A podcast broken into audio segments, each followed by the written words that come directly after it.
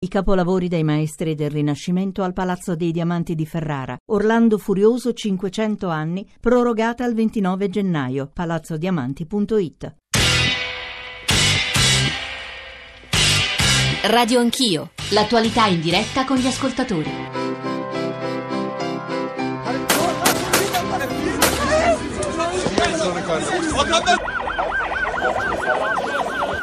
È stato un massacro con la gente disperata che cercava una via di fuga, c'è chi si è tuffato nell'acqua gelida per cercare di scampare alla morte.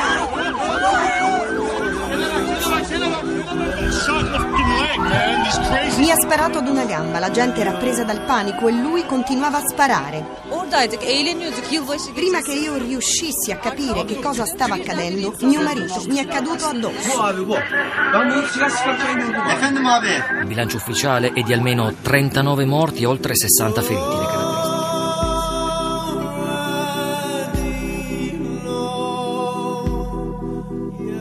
Dall'inaugurazione nel 2002 lì hanno cenato e ballato attori, cantanti, celebrità varie. Un eroico Paolo soldato del califfato, così l'ISIS assolda il killer del Reina, che ha colpito, recita il comunicato diffuso per la prima volta in turco oltre che in lingua araba, una delle più famose discoteche nelle quali i cristiani celebrano la loro festività apostata.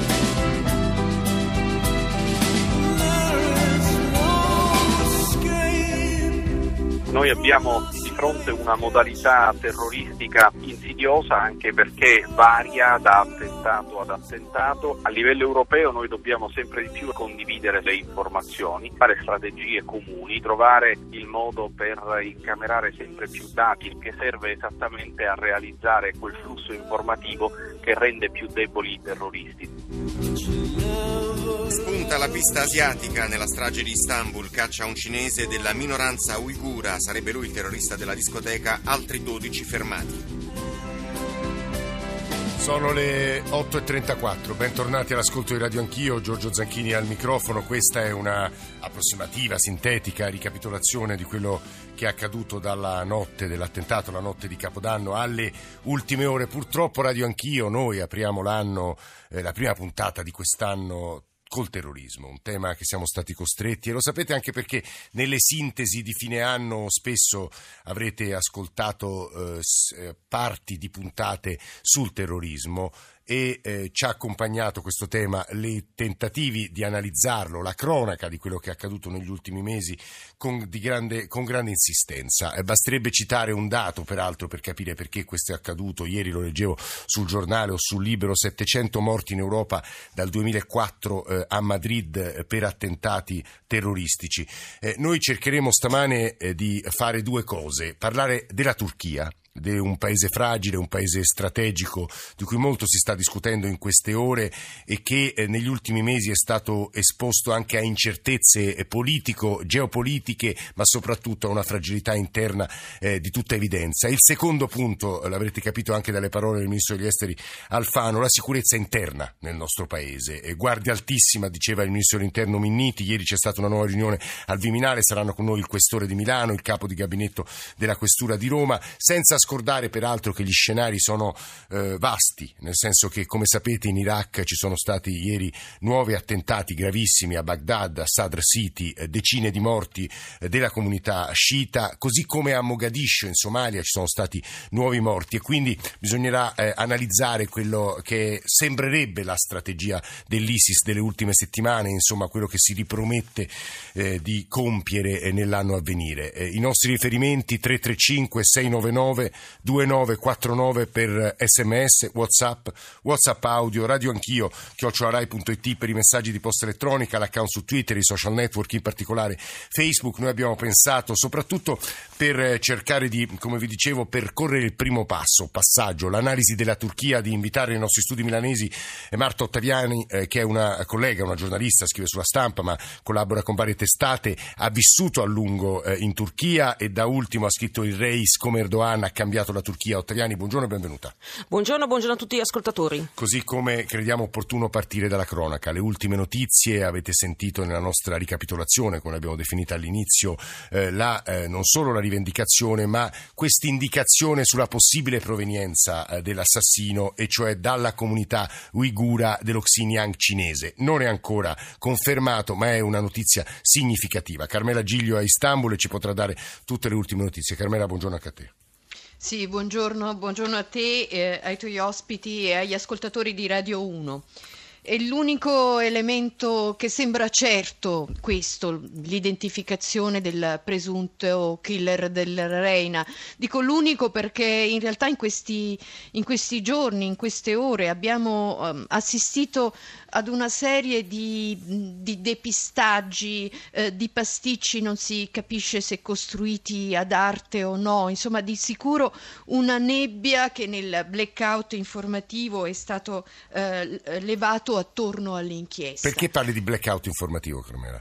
Perché come, come, come accade in, um, in, tutti gli episodi, in tut- ogni volta che un, un attentato, con un attentato c'è a rischio la sicurezza nazionale, le autorità turche impongono un blackout informativo eh, quindi passano soltanto le informazioni che le autorità forniscono o lasciano filtrare. Il caso delle ore scorse, dei, dei prime, delle prime ore dopo l'attentato, in cui c'è stato eh, sui social uno strano via vai di, di, di, di immagini, di, fotosegnaletiche, di segnalazioni, mentre partivano spettacolari blitz nel quartiere di Istanbul, da dove il presunto killer è partito partito. Ti faccio Quindi, ovviamente insomma... finire, Carmela, no, lo dico per gli ascoltatori che non conoscono magari la situazione terribile della libertà di stampa in Turchia. In queste ore è difficilissimo mettersi in contatto con colleghi turchi, abbiamo cercato di farlo a più riprese nelle ultime ore, così come è molto significativo che il New York Times firma le sue corrispondenze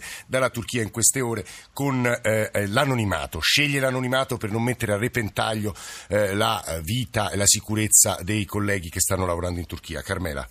Ecco, io mm, se, mm, se credi Giorgio vorrei, mm, certo. vorrei partire da due, eh, due, elementi che possono essere indicativi eh, del, del, clima che si respira adesso qua in Turchia. Intanto eh, partirei da questo eh, video selfie, come è, stato, eh, come è, stato, definito, del presunto killer, questo, questo, giovane che apparterrebbe, come ricordavi poco fa, eh, alla minoranza musulmana cinese degli eh, uiguri. Beh, questo, eh, questo, video, che peraltro è spuntato anche questo, non si sa quando sia stato girato e soprattutto non si sa eh, come sia venuto fuori.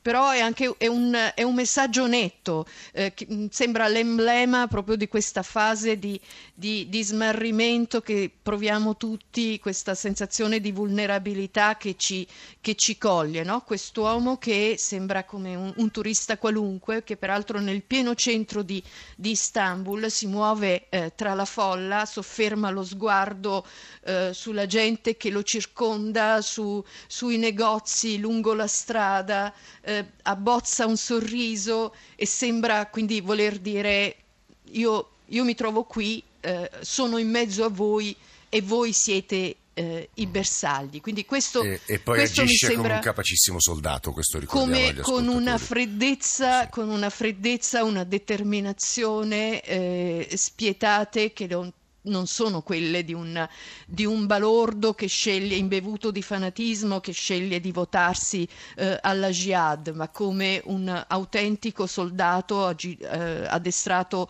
a muoversi, eh, a colpire, a riuscire a dileguarsi come è riuscito a fare, mimetizzandosi tra la folla, tra, quelli, tra i sopravvissuti eh, alla strage. Un altro elemento che che eh, vorrei porre all'attenzione tua degli ascoltatori, che ritengo appunto indicativa del clima che si sta vivendo qua, di una situazione in cui al di là dei rischi di, di semplificazioni nei quali si può correre, eh, di certo eh, sembra che eh, la leadership, che Erdogan si sia mosso come una specie di apprendista stregone che ha evocato forze che poi non si riesce più eh, a controllare, che rischiano ormai di fagocitare questo paese. Eh, ieri eh, un, un, nell'Università di Istanbul, nel quartiere di Beazit, un gruppo di studenti sì. Eh, di studenti vicini all'AKP, nota bene, quindi il partito di, di governo, sì, il partito di Erdogan, di Erdogan. Ha, ha incenato una piccola manifestazione eh, con, inalberando cartelli con la scritta via l'ISIS dalla Turchia, eh, via i terroristi, eh, non, non, ci lasciamo intimorire dai terroristi. Ebbene, questi studenti nel centro della, dell'università sono stati eh, assaliti eh, e picchiati da un gruppo di giovani eh, incappucciati che si sono presentati come eh, giovani musulmani. Quando parlo del eh, del, eh, di eh, forze di chi ha giocato sul fuoco, di chi ha evocato forze che non si riesce eh, a, a più a controllare, parlo anche di, anche di, questo. A Istanbul, non da oggi e, e, non da qualche mese e non dopo il golpe, ma da mm, lungo mm, tempo sì, prima, sì. si potevano vedere circolare auto con le bandiere nere del eh, dell'ISIS. Su Guarda, questa realtà sono stati chiusi gli occhi. Eh, Carmela, le tue parole sono di grande significatività perché confermano quanto scrive stamane Marta Ottaviani sulla stampa, ma più in generale in queste ore. Poi più tardi avremo la voce, e l'abbiamo intervistato ieri sera, dell'ambasciatore turco in Italia che dirà, proprio a proposito di alcuni dei passaggi sottolineati da Carmela Giglio che è a Istanbul, eh, dirà delle cose molto significative. 335 699 2949 Marta Ottaviani sul clima di Istanbul, ma più in generale su quello che lei stessa definisce un paese fuori controllo eh, nei nostri studi milanesi. Marta. Sì, buongiorno, buongiorno di nuovo a tutti gli ascoltatori. Mi rivedo molto nelle parole della vostra inviata Carmela Giglio. Soprattutto io mi ricordo che fui, credo, la prima a scrivere, ed era l'ottobre del 2014, di ISIS che infiltrava i quartieri principali non solo di Istanbul ma di altre città turche, soprattutto nel sud-est del paese a maggioranza kurda, senza sostanzialmente che le autorità muovessero un dito. C'è una città in particolare chiamata Adiyaman, che è una città nel sud-est a maggioranza kurda da una città sostanzialmente anonima, famosa praticamente per nessun motivo, e che lo è diventata perché è purtroppo divenuta il centro di reclutamento di ISIS in Turchia. Ed è proprio da Adiyaman che sono partiti i primi kamikaze che si sono fatti esplodere nei primi attentati che ISIS ha messo a segno in Turchia. E eh, ci sono veramente diverse testimonianze di persone che hanno cercato di denunciare le forze dell'ordine che qualcosa nel paese iniziava a non andare e no, non sono state tenute, non sono state ascoltate e in alcuni casi hanno avuto anche problemi con la giustizia. Il problema è che eh, la crisi siriana, c'è stata una sommatoria di fattori, sì. ma la gestione scellerata della crisi siriana da parte del, del governo guidato da Ahmed Davutoglu, ma che aveva Erdogan come presidente della Repubblica prima e come primo ministro in precedenza, ha provocato un dissesto, una degenerazione che il paese sconterà per decenni. Per decenni e che leggevo stamane in alcune analisi sui nostri quotidiani, noi non dobbiamo assolutamente alimentare, perdere la Turchia, un paese fuori controllo, un paese crocevia eh, fra est e ovest, quale la Turchia è per noi fondamentale per mille ragioni sulle quali magari torneremo. Quindi eh, la domanda che immagino gli ascoltatori si stiano ponendo, ma un paio la pongono esplicitamente, è che cosa dovrebbe fare l'Occidente? Ottaviani, capisco che sia una domanda gigantesca, ma proviamoci. Ma, eh, oddio mio, io credo che l'Occidente sia stato severo con la Turchia quando doveva essere morbido morbido, soprattutto l'Unione Europea, ma che abbia concesso veramente troppe licenze alla Turchia. Quello di Erdogan è un regime liberticida che va avanti da anni, contro il quale non è stato fatto praticamente nulla. E il problema è che Erdogan, con appunto ehm, nella, con passare degli anni, ha cambiato la società turca. La Turchia ormai è sempre più lontana dall'Occidente, ma non solo nelle sue scelte di, in politica estera, basti vedere l'asse con Vladimir Putin che potrebbe anche non durare, dipende poi da come la presidenza Trump impatterà su tutto il Medio Oriente, ma c'è una società turca profondamente veramente radicalizzata. Basti vedere quello che scrivevo ieri sulla stampa e le manifestazioni contro il Natale e il Capodanno. Appena dieci anni fa sarebbero stati impossibili. Proprio... Questo è un aspetto molto importante, Ottaviani. Eh, in, eh, ricordiamolo agli ascoltatori. Se non sbaglio, l'autorità per gli affari religiosi in questi giorni, la Dianetto, il Dianetto, ora mi corregga lei, ma aiuti lei, eh, ha speso delle parole eh, sotto stimolo del governo contro le feste occidentali, chiamiamole così, Ottaviani. Sì, sì, sì, sì, proprio nel sermone de, di venerdì 31 21 dicembre era, era stato chiesto di non festeggiare il Capodanno perché non era una festa, eh, come dire, eh, contemplata dal calendario islamico, dalle usanze islamiche. Notate che il Capodanno in Turchia si è sempre festeggiato e lo hanno sempre festeggiato anche persone appartenenti agli ambienti conservatori, proprio perché è una festa che di religioso ha ben poco. Ma è solo un, è solo un piccolo esempio per descrivere la, la radicalizzazione del paese, soprattutto la nuova identità quasi neonazionalista alla quale Erdogan sta cercando di dare vita, che ripeto di occidentale non ha assolutamente niente. Neonazionalismo eh, che colpisce, come sapete, la comunità kurda, non a caso nelle primissime ore, ma insomma subito si è capito che la matrice dell'attentato era di natura eh, di estremismo islamico, si è puntato come è accaduto negli ultimi mesi. Ricordiamo che solo a dicembre ci sono stati quattro attentati gravi in Turchia, leggevo ieri delle statistiche sul numero di morti nel 2015 sono centinaia in Turchia, dicevo duplice sfida del, eh, degli estremisti eh, curdi e dall'altro lato dell'ISIS. L'ambasciatore, lo ascolterete tra poco, ci dirà che in realtà la, la Turchia sta combattendo su cinque fronti, ma quello che rappresenta la questione kurda per un paese già fragile e diviso, eh, quale quello che ci stanno descrivendo Carmela Giglio e Marto Ottaviani, può esserci confermato da un'altra voce importante che è quella di Dimitri Bettoni, collaboratore dell'Osservatorio Balcani Caucaso, vive a Istanbul. La settimana scorsa l'abbiamo cercato, poi la linea era complicata, si trovava nel sud della Turchia ai confini con la Siria. Bettoni, buongiorno e benvenuto. Buongiorno a voi. Eh, perché eh, ieri una delle primissime mosse che ha fatto l'EDP eh, di Demirtas è stata proprio quella di prendere le distanze dall'attentato eh, di Capodanno, esprimere eh, solidarietà in un momento in cui eh, la leadership kurda, ricordiamo ai nostri ascoltatori, capisco che siano questioni complicate ma sono di enorme importanza anche per noi occidentali, noi europei, sono in carcere. Ricordiamo anche questo aspetto, Dimitri Bettoni. Sì, sicuramente eh, uno degli aspetti che secondo me va fatto notare in questo momento rispetto alla situazione in Turchia è l'estrema frammentazione delle varie, varie leadership. Ciascun gruppo, ciascuna leadership persegue la propria agenda politica e c'è davvero poca comunicazione tra le varie parti. Questa poca comunicazione, unita anche a una generale narrativa, sia che si riflette sia sui media ma anche nei discorsi politici pubblici, eh, impatta notevolmente la situazione nel paese. Dopo mesi, anzi anni, in cui mh, la narrativa dominante è quella della lotta contro il nemico, della lotta al terrorismo, un, un terrorismo reale, concreto che colpisce eh, frequentemente il paese, si, si assiste sostanzialmente a quello che è un incremento del tasso di violenza generalizzato eh. nel paese.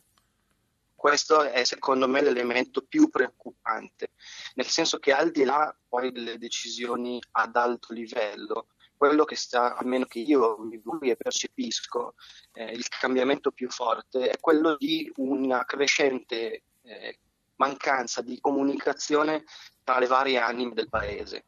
Ora sarebbe fondamentale che eh, tutte le parti in gioco, eh, si parte dal governo, ma non solo il governo, ricominciassero a ricercare un dialogo tra di loro. Questa cosa non sta avvenendo da parte di quasi nessuno. Bettoni, come percepisce eh, eh, l'accresciuto senso di violenza, a senso, realtà della violenza?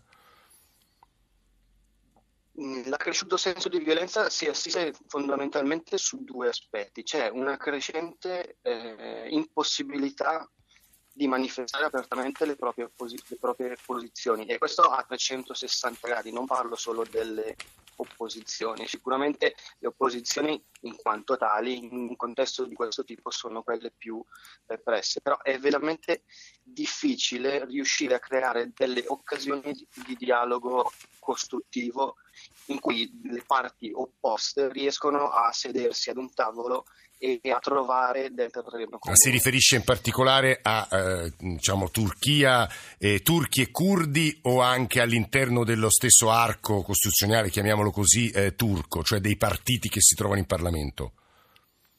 Il caso turco-curdo diciamo, è quello più, più, evidente forse a livello di, di, politica interna, ma non si parla solo di questo, pensiamo anche al rapporto tra so, eh, un partito politico come quello repubblicano all'opposizione ormai da diversi anni che fatica a trovare sbocchi di collaborazione col governo, ma pensiamo anche all'interno di, del complicato mondo conservatore turco. Anche in questo caso lo scontro eh, tra, diciamo così, Erdogan e Gülen, per sintetizzare con due nomi, è uno scontro in realtà molto più complicato anche all'interno del, del mondo islamico turco e conservatore in sé. Da questo punto di vista si assiste a una sorta di monopolizzazione degli spazi soprattutto da parte del governo e eh, questa monopolizzazione rende difficile una sorta di strategia della distensione di cui il paese avrebbe bisogno. Al contrario si assiste a una crescente strategia della tensione in cui ogni attentato, ogni attentato produce maggiore violenza in realtà. Ora, nel senso che è male per un governo cercare di eh, dire, reprimere quelli che sono percepiti come nemici. Questo lo fa qualunque governo, non è un'esclusiva della Turchia. Quello che manca probabilmente è una strategia parallela di distensione dei rapporti che toglierebbe terreno fertile ad ogni tipo di estremismo. Io credo che l'analisi di Dimitri Bettoni dell'Osservatorio Balcani Caucaso da Istanbul sia molto saggia, abbia fatto capire anche la complessità della partita in gioco. Mi colpiscono eh, i messaggi dei nostri ascoltatori 335 699 2949 per sms, whatsapp, whatsapp audio perché insistono su un elemento. Dobbiamo sopportare Erdogan e qualcuno si spinge fino a chiedersi con punto interrogativo fino a quando dovremo avere questo atteggiamento lassista nei confronti di Erdogan e altri ancora sottolineano l'elemento del rapporto sulla questione rifugiati siriani. Come sapete la Siria ospita un numero altissimo di rifugiati siriani e c'è un accordo fra l'Unione Europea e eh, la Turchia stessa per il contenimento diciamo così, eh, dei flussi. Se Erdogan eh, diciamo, saltasse oppure eh, si irrigidissero i rapporti, eh, in realtà lui potrebbe usare l'arma dei rifugiati per impaurire l'Europa. Ora lo dico in maniera un po' sommaria, ma insomma questo è uno dei temi temi che viene sottolineato dagli ascoltatori. Eh, credo che con Carmela Giglio e Marto Ottaviani dobbiamo poi rispondere a quegli ascoltatori che ci dicono, ma insomma, se il quadro che state descrivendo è realistico, cioè un paese fragile, con diversi fronti, dove il tasso di violenza sta crescendo, quale può essere l'esito nei mesi a venire? Perché stamane eh, Adriano Sofri, tu sul foglio, dice eh, la Turchia eh, oscilla tra la repressione di Erdogan e il rischio sirianizzazione, e cioè in realtà un destino siriano di bande armate e burattinai esterni. Marto Ottaviani e poi Carmela Giglio, eh, abbiamo tre minuti. Marto Ottaviani. Ma anzitutto desti- le premesse per questo destino le ha, me- le ha messe proprio Erdogan che all'inizio era interessato ad accogliere più rifugiati possibili nella speranza che si muovesse a guerra a Bashar al-Assad. Quindi diciamo che Erdogan è la prima causa anche in questo caso dei mali del suo paese. Per quanto riguarda il futuro della Turchia, la Turchia ormai è una terra, eh, è una no man's land, è una terra dove attecchiscono con estrema facilità gruppi terroristici di diversa matrice ed è una terra che purtroppo sarà soggetta a un rischio terroristico per ancora lungo tempo perché, ricordiamolo, proprio i foreign fighters che stanno scappando dalla Siria adesso vedono nella Turchia un rifugio naturale anche per la politica di lassismo nei confronti di alcuni gruppi jihadisti di cui parlavo nel mio precedente intervento e quindi insomma hanno sicuramente un safe haven dove rifugiarsi e dal quale poi successivamente colpire. Eh, Carmela Giglio, eh, Carmela credo sia interessante per i nostri ascoltatori, ovviamente di quello che vuoi, però sottolineare come la Turchia a questo punto possa potenzialmente ospitare migliaia di foreign fighters in uscita dalla Siria, ma anche i cosiddetti veterani del Caucaso, che forse è il caso di spiegare insomma, chi siano i nostri ascoltatori. Carmela. Sì, certo, quel focolaio, un focolaio, del, una branca del, eh, dell'ISIS che ha messo radici nell'Asia centrale, composta da eh, persone originarie della Cecenia, del, dell'Uzbekistan, del Kirghizistan e parliamo anche di questa eh, regione dello Xinjiang dove vive la popolazione degli uiguri. Tra l'altro, uh, il, una delle piste che viene seguita diciamo tutto questo lo ricordo sempre, tutte le notizie che riguardano l'inchiesta vanno prese con il beneficio dell'inventario proprio perché eh, non, non, ci viene data la possibilità eh, di eh, andare direttamente alle fonti e bisogna passare, è necessario passare attraverso i filtri eh, delle autorità. Però ecco, una delle notizie che emerge è proprio quella di un eh, collegamento, di un possibile collegamento quindi tra eh, il killer che ha colpito la notte di eh, Capodanno e un'altra cellula jihadista composta da terroristi che avevano questa stessa matrice eh, centro, eh, origine scusate, centroasiatica legati, affiliati all'ISIS che solo sei mesi fa aveva compiuto un, um, un attentato all'aeroporto Ataturk sempre qui a Istanbul tra l'altro con una co- coincidenza che non può essere soltanto temporale Quell'attacco avvenne all'indomani del riavvicinamento dopo il grande gelo che era calato, eh, che era calato fra Turchia eh, e Russia proprio sull'affare siriano, un riavvicinamento fra Putin ed Erdogan. Quindi ci fu quell'attacco. E, eh. e questo, questo nuovo attacco, quindi che potrebbe avere una stessa origine, una stessa matrice, usiamo sempre il condizionale, avviene all'indomani di un rafforzamento di questo asse Ankara-Mosca con la tregua, con questa Pax turco, ehm, turco-russa che eh, viene imposta anche, alla Siria e che ha avuto il beneplacito del, delle Nazioni Unite. E anche di questo dovremo parlare, che cosa significa, che conseguenze ha, perché le analisi di queste ore eh, danno anche, eh, mostrano anche quella indicazione, cioè una risposta feroce dell'ISIS rispetto anche a un cambiamento di strategia politica